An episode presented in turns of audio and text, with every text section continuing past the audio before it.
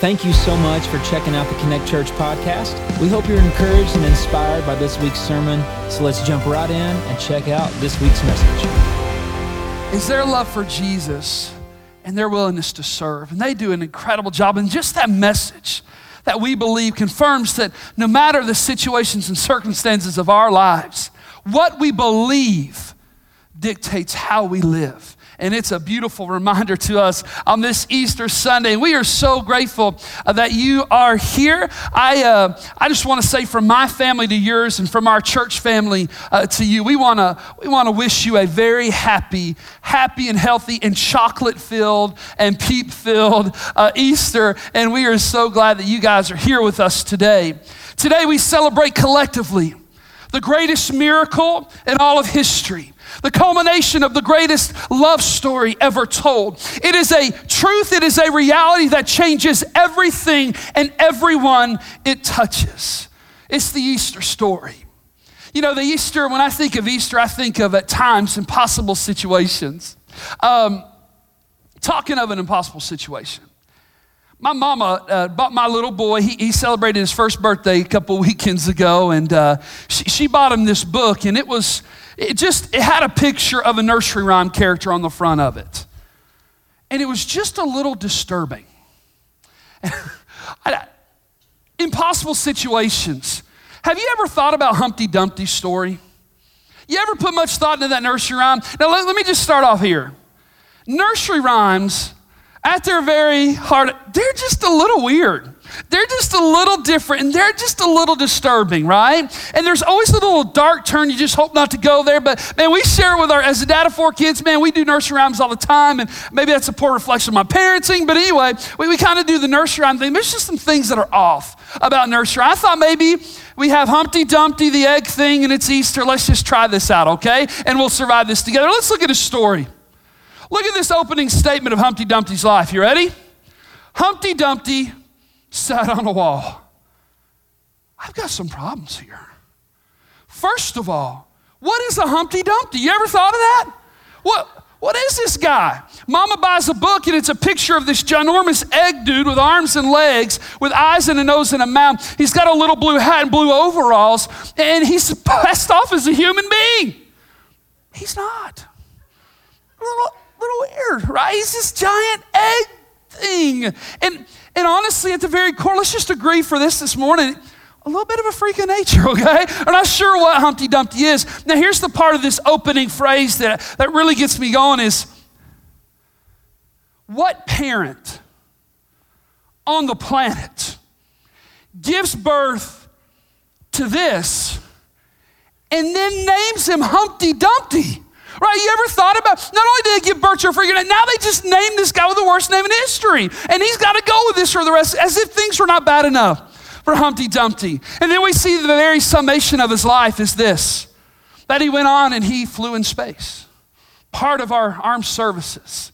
Went on to be president. No, he sits on a wall.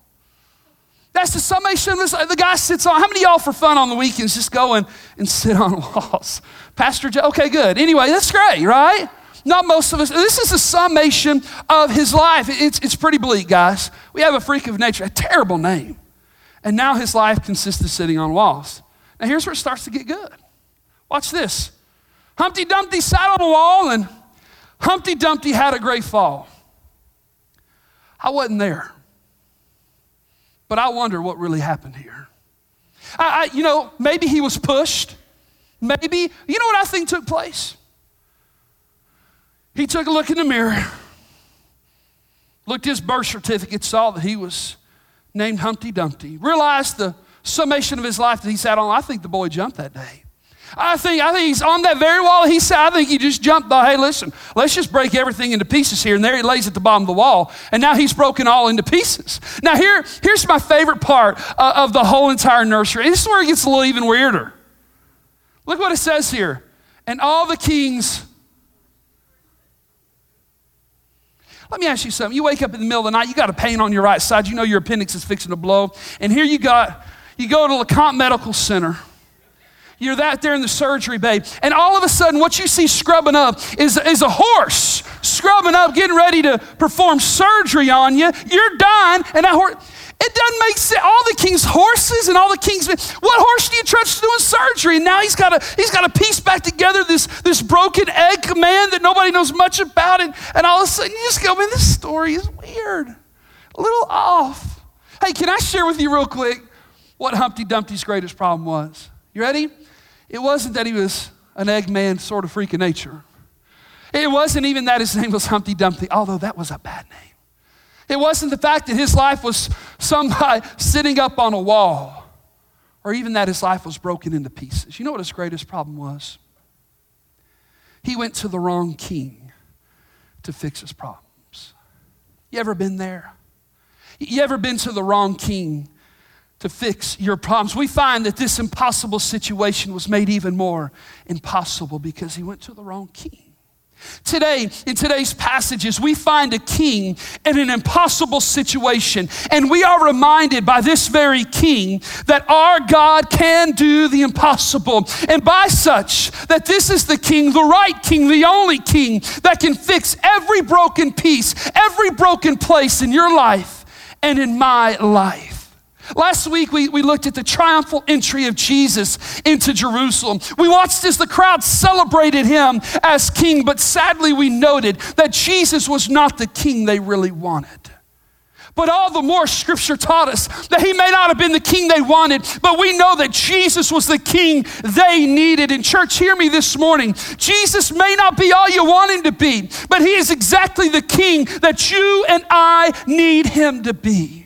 And this week, as we celebrate our first Easter services together, we simply look at and we celebrate the Easter story. Talk about an impossible situation. We take a glimpse today through the roughest chapters, the darkest hours of Jesus' life. As we begin to peer into there, we find that on Thursday of this past week, Jesus celebrated a feast, the, the Passover feast with his disciples. And from there, he went on into a garden of Gethsemane to pray. And as he went and prayed in the garden, we quickly find that Jesus was overwhelmed by something. And scripture taught us that that something was the cup. Was the cup. And you and I would go, what's so, what's so scary about a cup? right, what, what's so terrifying that would deserve our prayer? That would make us overwhelmed about just a simple cup. And yet we find Jesus in the garden overwhelmed by such a cup. Here's what we know of Scripture in Jeremiah chapter 25, Isaiah chapter 51, that there was a cup that symbolized the very wrath of God being poured out against mankind. And I'm going to tell you, when Jesus went to the garden, that was the very cup Jesus had on his mind the cup of God's wrath against our sin. And Jesus was overwhelmed by that cup. You know why? Because he knew that that was the very cup that had to be poured out upon him. And he knew it, and his heart was heavy, and so too were the eyes of the disciples that he tapped to pray with them. Time and time again, they fell asleep on Jesus in his darkest hours. And he'd wake them up, but again, they'd fall asleep. Yet Jesus prayed. In Matthew chapter 26, we get a glimpse into what's going on here. It says, Going a little farther, he fell with his face to the ground and prayed, My Father, if it's possible, may this cup be taken from me, yet not as I will, but as you will. Hey, have you ever been there? Have you ever been in an impossible situation where you, where you cried out for God to do the impossible in your life and God answers it differently than you had hoped? You see, we find Jesus in the very same in the garden. We begin to pray and find that Jesus, as he prays, asks God that this cup would pass from him. And I'm so grateful that the gospel writers, inspired by the Holy Spirit of God, included this prayer because it's a reminder to us as Jesus prays. If there's any other way, it's a reminder to us that there was no other way than the cross of Christ for you and I to know forgiveness and freedom from our sins. That there was no other way but the cross. And what we note about Jesus' prayer life from here is that he no longer prayed that the cup would pass from him, but he would go from here and pray for success in drinking the cup. Look how Dr. Luke describes this in Luke chapter 22 in his gospel. He says this And being in anguish, Jesus prayed more earnestly, and his sweat was like drops of blood falling to the ground. Imagine the anguish, the anxiety How overwhelmed Jesus was in this moment. In fact, medically, Jesus is undergoing a rare phenomenon called hematidrosis. Now, what would happen is when a person gets to such a degree of stress and anxiety in their life, the body releases a chemical that breaks down the capillaries right underneath the skin, and blood begins to pour into sweat glands. And so, at such a moment as this, as a person would sweat, there would be blood mixed in with their sweat. And we find exactly that's where Jesus is. You know, I think I think about this anguish in his heart and his eye as he as he considered the cup that was to be poured out upon him on the cross. And I am overwhelmed with this thought. It's impossible for him to survive the stress of this. It's impossible for him to overcome such anguish and for it not to take a toll on Jesus' health. How does anyone survive? But then I think all the more, and I think this cup, this cup should have been poured out on me. This was my sin that God's wrath was being poured out against, and yet Jesus is sweating blood because it's about to be poured out on him. But, church, hear me. As we find Jesus in the garden praying, we find sweats, sweating blood and drops of blood falling to the ground. This was not the cup. The cup had yet to be poured out on Jesus. From there in the garden, we find that Jesus is unjustly arrested, stemming from unfounded allegations and accusations from the religious leaders of the day. Talk about an impossible situation. He was taken to trial after trial, the first trial before Annas in the very early morning hours. The second trial, the primary trial before the Sanhedrin, where there they condemned Jesus as who he thought he was and who they would not affirm him to be. Then, very early in the morning, a third trial took place. Just another re- reminder and recommendation of the condemnation of Jesus. And then Jesus is sent to Pilate for a fourth trial. Pilate wanted to wash his hands of him, sends him to Herod. Herod didn't get the miracle he wanted, send it back to Pilate for a sixth trial. And ultimately, Jesus is condemned to die. Talk about an impossible situation. So here we have Jesus. Picture this with me. He is sleep deprived. He has traveled miles that night from one trial to the next. Physically, he is exhausted. Emotionally, he is exhausted. Yet the cup has yet to be fully poured out. Jesus heads to the praetorium where he's stripped of his clothes. His hands are bound together, fixed to a post in the middle of that arena and soldiers who would earn their pay that day took hold of whips in their hands. And not just any whip, it was a whip made of leather bands that woven inside were metal and lead balls, right? Also woven inside were, were pieces of shrapnel from, from bone fragments, from metal fragments, from glass fragments. And, and these soldiers who were trained to know what it is to beat a man within an inch of his life begin to earn their keep. In Jewish custom, they would, they would lash Jesus' back 40 lashes minus 139 times. And at every cracking of the whip, the lead balls would, would begin to break the skin, and the shrapnel therein would grab a hold of meat and muscle and rip it from Jesus' body. Lash after lash after lash. Talk about an impossible situation. Time after time. From the top of his shoulders to the back of his legs, Jesus endured an incredible beating. Eusebius, a third century historian, watched such a beating and he described it this way a man's veins were laid bare, his spinal cord would be exposed, and you could see his very entrails, the very organs inside his body. And yet, church, the cup had yet to be fully poured out on Jesus. He had yet to drink fully from the cup of God's wrath. Many a man died in the praetorium, but not Jesus because he had yet to drink fully from the cup. But those who didn't die experienced such a pain that a word was created excruciating that meant from without the cross, from out of the cross. Jesus is beaten, He goes from there, and men fashion a crown of thorns. And they fix it deep into his scalp. With a robe they threw on his back and a staff they put in his hands. They mocked him as king. And then yet again they took the staff and they beat him. And here Jesus was broken and bleeding, and yet he had yet to fully drink the cup. From this moment, Jesus would have been suffering something known medically as hypovolemic shock. First, his heart would begin to race to try to pump blood to his body that just wasn't there due to the blood loss. Second, his blood pressure would continue to plummet, causing fainting and collapsing, which was evident as Jesus was strapped with 110 pounds of wood upon his back and sent towards Calvary where he would be crucified. Third, his kidneys would begin to fail due to a lack of volume of blood and fluid in his body. And fourth, the person would become so obsessively thirsty that we find that Jesus on the cross would cry out, I thirst. Jesus is dying before he even takes up the cross.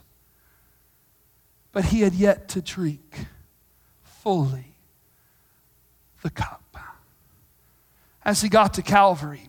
Five to seven inch nails tapered at the end awaited them, along with centurions and soldiers who knew what it was to crucify a man. And there they laid Jesus upon the cross, and he stretched out his arms and as they stretched out his first arm, they, they took the spike to his wrist and they began to hammer away until no longer could he fight with his right hand. He was now pinned to the cross. They took his left hand and did the same, and they pinned his left hand to the cross. Can you imagine the pain that would shoot throughout his body? And we find humanly now it is impossible for Jesus to fight back. And then they took his feet, they bent his knees. They layered one foot atop the other, and they drove a spike into the arch of his feet. And now it was humanly impossible for Jesus to, to get off the cross. But guys, hear me. The cup had yet to be poured out. Jesus had yet to fully drink the cup. As Jesus was pinned to the cross, they had, they dug a hole in the ground where many a criminal had died, many a cross had stood. And they picked that cross up that Jesus was on and they dropped it into that hole. And for the first time, the very one who breathed life into all of us now would know the torture of breathing on the cross. As the cross fell into the hole for the first time, Jesus would know what it was to push up on the spikes on his feet, to pull up on the spikes in his hand, just to take a breath. And to do this from 9 a.m. until 3 p.m. It was impossible for Jesus to breathe much longer. As he hung on the cross, he would grow weaker and weaker moment by moment. His breathing would slow down. Carbon dioxide would build up in his bloodstream, causing respiratory acidosis. It was setting in, and eventually he would begin having congestive heart failure. Fluid would fill his lungs, and fluid would fill around his heart. Jesus was dying, and he knew it. And then, due to such shock to his body, his heart rate began to increase, doing everything it could to survive. But, church, it was impossible for Jesus to survive. Second Corinthians chapter 5, look at this, verse 21.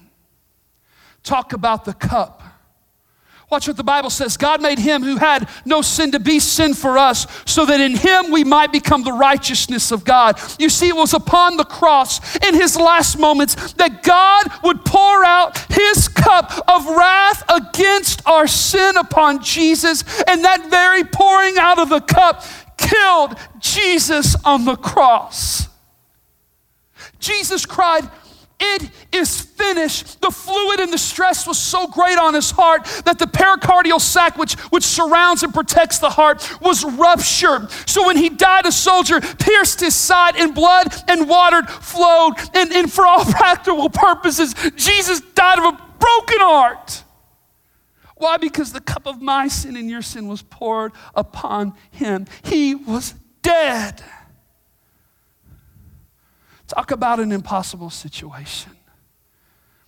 His mama stood there and watched her boy die, and she couldn't save him.